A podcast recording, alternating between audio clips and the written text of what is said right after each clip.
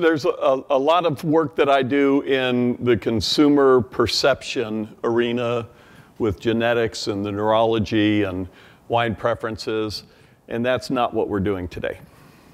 So this is going to be the pragmatic side of Tim Hanni, uh, something a lot of people didn't know exists. um, about 35 years ago in Atlanta, Georgia, I gave up teaching structured wine courses. Uh, I used to teach introduction to wine, wines of France, wines of Italy. There was a little blip at the end, sort of an afterthought called the wines of California. And things have changed in that 35 years. Um, I had grown really tired of this sort of pedantic, structured way of teaching about wine, so um, I had a group from a distributor, and at the request of the distributor, he said, I want you to do a workshop with these people. And I said, Awesome. Um, can I do it my way? And he said, Whatever you want. So we sat down at a table and we divided the, the six people into two teams of three. And I said, Each of you are a team and open a winery. You guys have more money than God. You can buy anything. You can hire Robert Mondavi is your winemaker and Julia Child is your chef, whatever you want to do. And the other team inherited a chrysanthemum farm in the Stag's Leap district with no grapes but land and a house, and they had not a penny. So both teams had to open a winery. It was really a blast. And it really brought forward the, the, the critical considerations about the reality of wine and the wine business. Uh, over the years, I, I, I, kept this model. Um, I was on the uh, board of the San Luis, or the Cal Poly San Luis Obispo uh, wine program, and some of the professors there converted this idea into spreadsheets. Uh, I was part of Beringer Vineyards with Tom Burrill and, and my great competitors like Ben, or our distributor, uh, Ben Salisbury. And uh, I, I, was, uh, uh, uh, took over something called Train the Trainer at Beringer Vineyards. And we took this idea of you're opening a winery and we made it into workbooks that people coming to the winery to learn about wine actually also got to look at it from a business sense. So long story short, I started teaching about the wine business one thing I'd like to say about the, the wine business, we tend to look at things from our point of view. We tend to look, you know, what, how, however biased or how, however flavored that point of view is. One of the things that I really encourage is understanding the wine business from multiple points of view, different stakeholders in the process. If you're developing a bulk wine and you're looking at the market and the critical things out there, you've also got to be acutely aware of the marketing and the sales, the production end of things, the finances. So part of part of what I, I help people understand is the imperative of, of the different roles and understanding how things look from that point of view, the critical thinking aspect of it. And there's blending is an art. Who's, who's uh, participated in a wine blending session here? And you, you take a little bit of Cabernet and a soupçon of this and you make your, that's not how the friggin' business works. That is so like unrealistic, this aesthetic idea of, of this balance of things. That's total crap. You're looking at business decisions. You're looking at sciences also. And so what happens, so many people go into the wine business or, or start a, a, private label or, or, or look at the opportunities of who's found some really cool wines out there to, to play with and tasting. Some neat stuff, isn't there?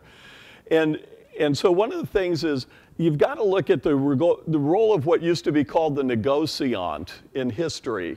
We're the people in France, in Europe, who went to the vineyards, who contracted for grapes, who found a producer that was a little more vertically integrated who produced their own wine and they would negotiate for that bulk wine and so forth. And so, so what the negociant was then is what's really going on here now. And it's, it's not new. This isn't different. It's just most people have never been exposed to the world of bulk wines and of doing business this way, but it's a time honored uh, tradition. And, and the idea that, oh, well, I, I specialize in this type of wine. I don't blend wines. We like purity and whatever. If you're making wine, you're blending something. So there's, there's no wines that are not blended. Um, a lot of people say, well, why would you buy bulk wine? Isn't bulk wine crap wine? And, and there is, there's that thought that it's synonymous, it's cheap and whatever. And it's so surprising for people to find out how many really great quality wines are available if you know where to find them. And if you're looking for higher end, high quality wines, understand that this is a place to meet the people that can connect you to those wines because they're 90% of the high end wines that are bought and sold on the bulk wine market are through the whisper trade. They don't advertise it, they don't want people to know they're selling and so forth. There's this business aspect of wine and understanding why people would sell wine. So let's say that you've created uh, this wonderful Cabernet, the market's starting to stall a little bit, production is up for a couple vintages, and all of a sudden production can't keep up with the, um, with, uh, uh, uh the sales team. And so wineries often sell really incredibly high quality wines as well. All right? So the long and short of this is there's all sorts of different ways to blend. There's also different strategies and so on. The key is really understanding the market for which your product is intended, the packaging, the, the, the, the wine characteristics, the flavor profile, and then how in the world you're going to make money doing all this that is basically what the wine business, this part of the wine business is all about, all right? So you're looking at optimizing the balance, your cost of goods, and in terms of benchmarking, who's here to, to find out what the benchmarking costs are of, of, of wine? Anybody? Yeah, I'm not going to tell you because I don't know. Because it's so de- dependent on the positioning, the pricing, the quality level that you're aspiring to. But, but what we're going to do is give you the touch points along the way where you've got to establish the cost of the material that you're using, and that's actually a fermented finished wine, referred to as material. Then are you going to do anything to it? Uh, do you have any other treatments, any, any uh, uh, additional oak aging or treatments that you're going to want to do. Then what's your cost of packaging, taxes, storage, shipping. You add on to that your allocated expenses, and then the cost of doing business through the sales channel that you've established for the product that you're designing. And these are the key places where you've got to establish what your financial benchmarks are what's the final cost of gallon of the material that you're going to put in the bottle? And there are times, by the way, um, there are so many brands that were launched and businesses launched that started as bulk wine that ended up as phenomenal wines. Anybody remember a brand named Glen Ellen? Glen Ellen Winery? And who was, who was the person who started that? No, it was Bruno Benziger. And Bruno Benziger, I loved like crazy because he, he also, he was responsible for bulk wine trading. Um, there was a wine in the uh, early 80s called Avia, and it was from Yugoslavia. And basically, it was cheap as hell. We used to sell magnums of it for a buck 99 a bottle in Atlanta, Georgia.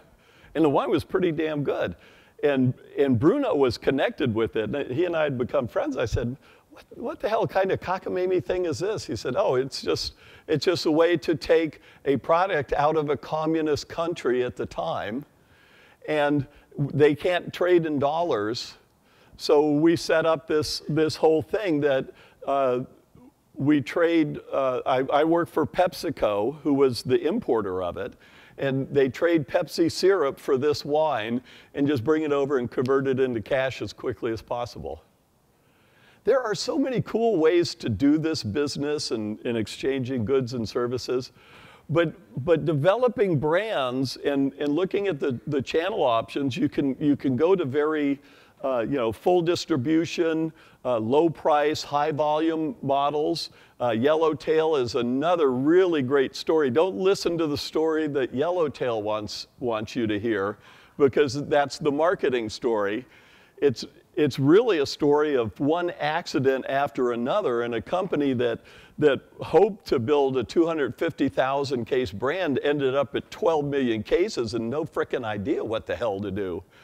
And now that now things are shifting and now things are changing because their cost of material has gone up dramatically, the availability, the sourcing and whatever, and now they have to shift their model and they're buying higher end properties or making real estate investments.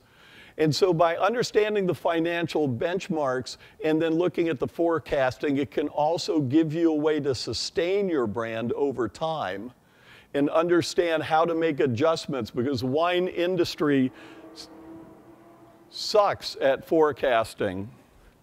But Harley Davidson knows how to let you know that their product drove by. Okay? So the way that, that, that I like to look at things and, and, and is pretty sensible is there's a supply chain and a value chain. And there's a series of, of benchmarks, there's a series of adding value at each step of this. And then there's also, again, looking at each of these then from the different stakeholder perspectives, the seller versus a buyer of grapes have totally different ideas of what they're trying to accomplish. All right, it's as simple as somebody's trying to sell something at the highest um, price possible, somebody's trying to buy it at the lowest price possible. Uh, somebody wants to, the, the grower wants certain conditions and so on to be met. The buyer might be you know, asking to drop the fruit and to do all these things that lower the profitability. So as you, as you go through the process, now we're looking at basically from production on, especially with bulk wine. But again, it's also to see what decision you make and the, the, the dollars that you're willing to spend and so forth, and what, what might have, what you might have to give up in terms of quality or gain in quality by the decisions you're making, okay? So that's, that's the, the the basic thing of it. For anybody who needs uh, both Ciatti and this is Turrentine and whatever, is also being really, really aware of the macro state of things uh, and, and what's going on in the world of wine because the supply and demand cycles have a huge impact, especially in um, bulk wine dependent products. Okay? And we're just getting uh, we're, we're in a shift right now, and you've been hearing that from the people who are talking about supply levels. Yellowtail was started when there were billions of gallons of wine available in Australia for pennies on the dollar. They accidentally hit the label, the product, the lifestyle. They knocked it out of the park, and then they drained the ocean of wine that, that was available. And that caused a, a, a, a, an incredible shift in the dynamics and the benchmarking so that now how are they going to get the material at the cost that they did that allowed them that allocation of, of the money to the marketing and, and sales and promotion of the wine and now that's getting sucked up and and how much can you produce so this was the supply and demand cycle was, was really imperative. With Glen Ellen and Bruno Benziger, Bruno actually knew that Glen Ellen Winery was, was almost a self-liquidating brand. And what he did was he established that, established the cash flow, did it in a high, high, uh, high demand, um, I'm sorry, low demand, high supply market. As the market shifted, it was a very successful brand, but it couldn't be sustained, all right? And so what it morphed into then is taking that money and capital investment and putting it into Benziger Winery, and hugely successful, a top quality, high price wine with its own vineyards and a family legacy now carrying it on. So looking at the exit strategy that you've got for your product, do you need to look at the financial benchmarks at a level that you can sustain through the supply and demand cycles? Or do you have a short term opportunity? Or do you have possibly one of the best strategies there is? Do you have, have a plan to just kind of make it work, get it out there, put your wine in the market and hopefully get it acquired by a larger winery that can offer economies of scale that you would never be able to achieve. And some of the smartest people in the world make a lot of money in the wine business doing it that way. The easiest way to lose money in the wine business is not to properly prepare for the inevitable supply and demand uh, surges and so on and so forth. So as you look at the supply chain options, then it, it just becomes a series then of fi financial benchmarks to set. If, if you're looking at bulk wine, you might want to also look at, at some model where you're crushing some juice or contracting for it and so forth. And because you can set up your production model to kind of mitigate the supply demand ups and downs, all right?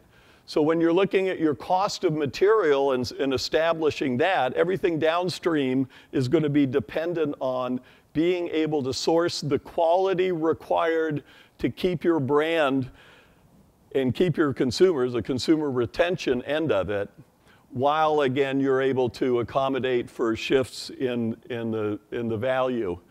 If you decide to go through the three tier system, you need to know what the distributors marking are, are marking up your product. You need to know how to add value to the distributor. And adding value to the distributor is, is as, as Christian and, and, and Ben will tell you in a heartbeat, it's how are you, what are you going to do for me? How, do you understand what my needs are? Do you, do you understand how we allocate our time and our resources? And do you understand what, what our markup needs are? It's really, know, I've seen it over and over again, people going to pitch, and I used to actually do this, pitch a distributor and tell a consumer story, which frankly they don't give a rat's ass about, and then saying, and it's going to be positioned at this price point, and then you tell them what the FOB is, and they say, well, that's less money than I'm making with two dozen other products identical to yours. Why, the, why would I sell your product? So you really need to understand then if you're going three tier, if you're going account direct, direct to consumer, or through third party online sales, you need to understand each of those channels and understand then strategically what are you doing in your distribution plan? How are you getting it to consumer? And don't fall into the trap that direct to consumer, the wine club, the, the internet sales, oh, but look, I cut out the middleman. No, you become the middleman. And if you don't know what's involved with that, right now, what's going on in, in, in looking at how to succeed uh, in the direct to consumer environment, you've got to give away the farm to convert somebody from a shopper to an actual customer. And there is a, a high, high proportion of consumers that just join your wine club, get your free shipping, 50% discount. That's great. They get the wine in, click onto the next, and whatever. So do a lot of research. If you're looking to direct to consumer, it's not the Shangri La that a lot of people pointed out to be. It can be truly a, a money pit. And again, you've got a budget, you've got to understand how it works and how you can sustain it. And the number one thing in direct to consumer is retention and you've got to spend against it, you've got to understand the consumer needs, and you've got to be prepared for it. So, uh, and then the final thing is point of sale and, and going into these accounts and how do you develop them so that, that you've got this great personal relationship that they want your products. It's by understanding their needs as well. What do they need to do? How many people think restaurants mark up the wine, mark up their wines way too high? Okay? Go into a restaurant with that attitude, and you're out on your ass in a few minutes. All right? Understand why they mark up their wines the way they do. And now you can actually build rapport with that account. You can understand their needs, and, and you can actually perhaps succeed in selling their wines. Who thinks wine education is really important? Educating the consumer and the staff is good. So people will stop raising their hand a minute. It's, it, restaurants don't want it, hotels don't want it, especially if you're playing in the big chains and so on and so forth. For Marriott, wine sales is hardly a rounding error in their business and going in with this great idea that we're going to get their staff together at all these hotels and we're going to educate stuff, which is really only a sales pitch. We're not really educating anyone at all. And that they have to pay their employees for the time and effort and so on. You go to do this pitch and you walk out and wonder, why didn't it work? It's because you didn't understand their business, their benchmarks, their needs, their requirements.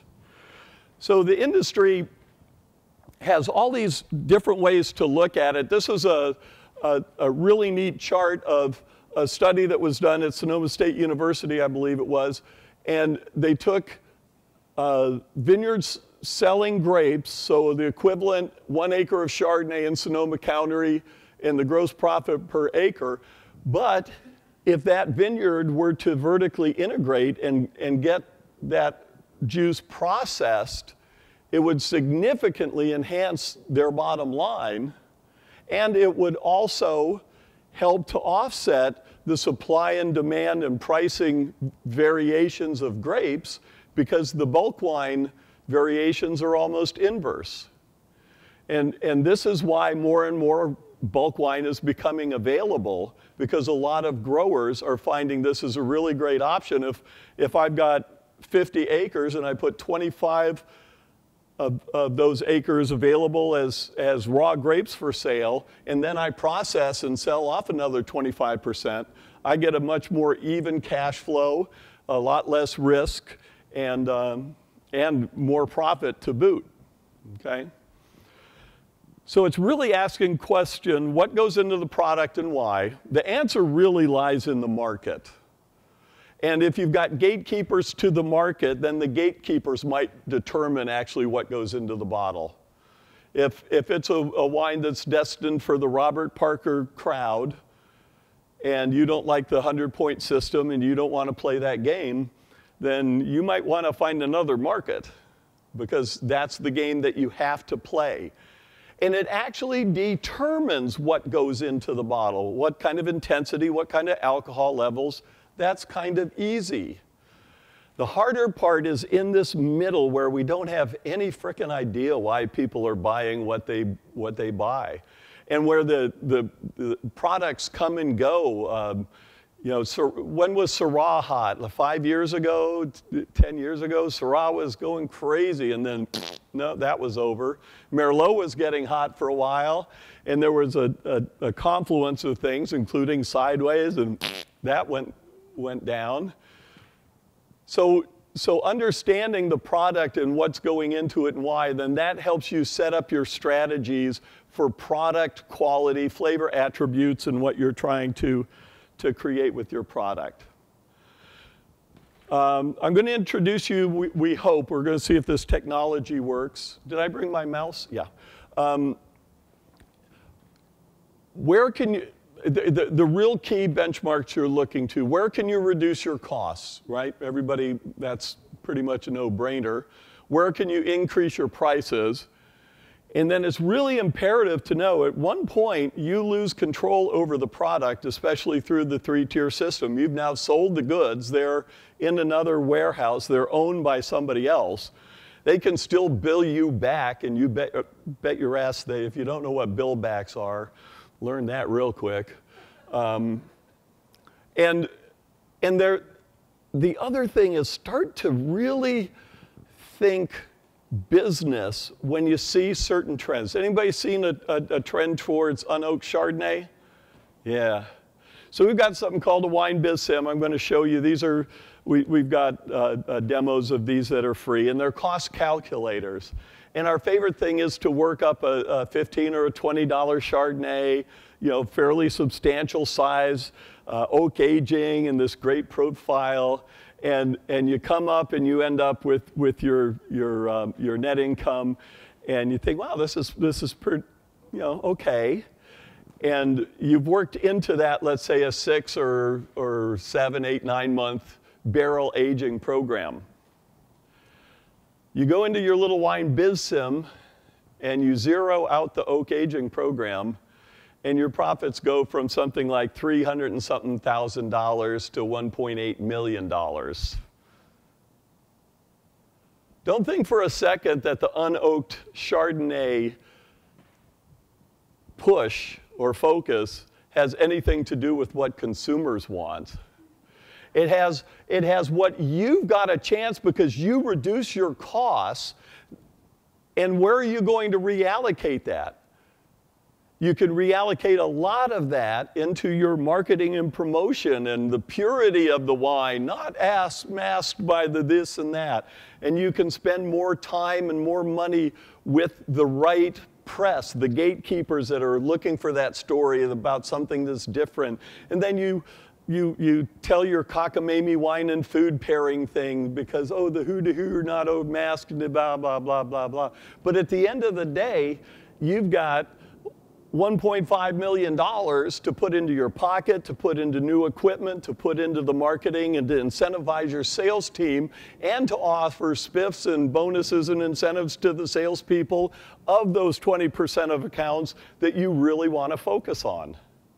And this is what people don't see in the business that it, it requires to understand what these fi- financial benchmarks are. Where are they from the, the cost of the material, the packaging, the bottling, the, the aging and the cellaring, through to the distribution, the pricing, and everything else. And again, there's no answer to what those exactly are, but as you're doing your business planning, pay particular attention to what's going on and don't think, think for a minute that this trend going on, sweet red wines, everybody seeing that? And what's driving that? Anybody know? Consumers like sweet wines. and, and what, what we're talking about is 40% of the total available Caucasian market in France and in Spain, in UK, and America actually want sweet wines, but they're embarrassed to ask for it because nobody's marketing to them right? It's this thinking that launched the Moscato. Everybody familiar with the Moscato thing? I did that actually with this process by understanding there was a market opportunity, it was underserved, and it wasn't who the wine industry thought it was. And it was this massive opportunity. So if you can understand these things, it can really, really help you get past the artsy fartsy end of the promotional part of wine, the passion, the emotion, and so forth, but really understand the business aspect of it. Let me give you a real quick then. Uh, let me just run through these things. Yeah, and as you go into stores, look at the things that are that are getting hot. Wine red blends are starting to, to level out right now. And the reason is con- consumers are once again starting to get confused by the category. They don't know if what they're picking up is sweet or dry. Somebody's put this crazy blend of Zinfandel and Carignan and what whatnot into it. And so consumers are actually pushing back. So, so go in, into stores and check grape sources, check blends, look at what's being successful, and then also think business, what, what are their touch points? What are the key points in the products they're making. It's a really, really crowded marketplace, okay? All right, then real quickly, we're gonna uh, shift over to a different computer. And if you go to winebusinesslearning.com, uh, we've got these calculators that we've created so that you can actually start to run different financial scenarios and do workshops of costs. And, and these are the key places you want to be looking for the benchmarks, all right? Can you see those okay up there? Okay. So, so obviously, how many cases and what are you selling it for from the winery, the FOB pricing, okay? Uh, the second area is a blending worksheet Uh, you can have 100% of, of a, this material that you're putting in. You know what the cost per gallon is. But this is also a way that if you're doing a blend, you can go in and say, I want X percentage of, of this wine. It's this, this cost per, per uh, gallon. And you can put up to 10 different lots in there and then play with scenarios like, okay, so if if I had this um, $8 a gallon and I moved this up to 25% and then cut back on a more expensive, it'll actually show immediately what's, what's your bottom line. Um, and this is to be used in a blending session where you're, when you're sitting with those samples and you're doing the artsy fartsy, coming up with the perfect harmony and but you're also looking at your bottom line and saying, well, you know, Jesus, maybe this doesn't quite stink so much. How can we fix this? And, and this is the business. If you're in a winery and you've got this material to work with, you want as much of that material in your product as possible. You're not looking for this temporary harmony of, of, of aesthetics for a minute. And that's the reality blending. So once you've got your material then established, that's benchmark wonder no, number one. What's your cost of material? All right. Then do you have any additional costs associated with it, transportation and storage, analysis, other winemaking adjustments, and so forth, until you actually get the product ready for bottling. And then once you've got that, you get to the next step, which is establishing what are your packaging and bottling costs and the closures, the bottles or cans or whatever it's going into. Um, uh, labels, graphics, all that kind of stuff. And then your certificate of label approval, your post bottling requirements, and any treatments you might be considering during bottling. And you need to get a, a, capture that full cost. It's not just the bottle itself, it's the complete package. And then you arrive at a really, really fundamental uh, uh, benchmark with your cost of finished goods. Okay? From the cost of finished goods, you then get to a, a cost breakdown and you can start to see where you might be able to optimize your profitability by reducing costs. Uh, can you do things that would justify a higher price point and give you the margin? And we've got a separate cost calculator that then will take your FOB cost and you can run uh, different uh, scenarios through the process and distributor markups. And, and uh, these are all available at uh, uh, uh, winebusinesslearning.com if you're interested in playing around with that, okay? So it's really an awful lot of people come into this business with a great passion. Who loves wine? Who's got a passion for wine? Should be about everybody in here, right? Put that shit aside when it comes to business. It'll get you in trouble every time, all right? Understand what the real costs and the total costs are understand what it's, what's necessary to take your product to market so that you can make a profit, that you can succeed, you can support it in the market, and then make sure that you're managing the risk and, and the, the inevitable swings of availability and pricing and whatever over time. Those are the real key drivers of it all. Any questions? Tim, regrettably, we want to get everyone back out on the floor. So are you able to hang by the I coffee sure stand am. for a moment in case anyone Absolutely. has any questions? Absolutely. Thank okay, you all very perfect. much.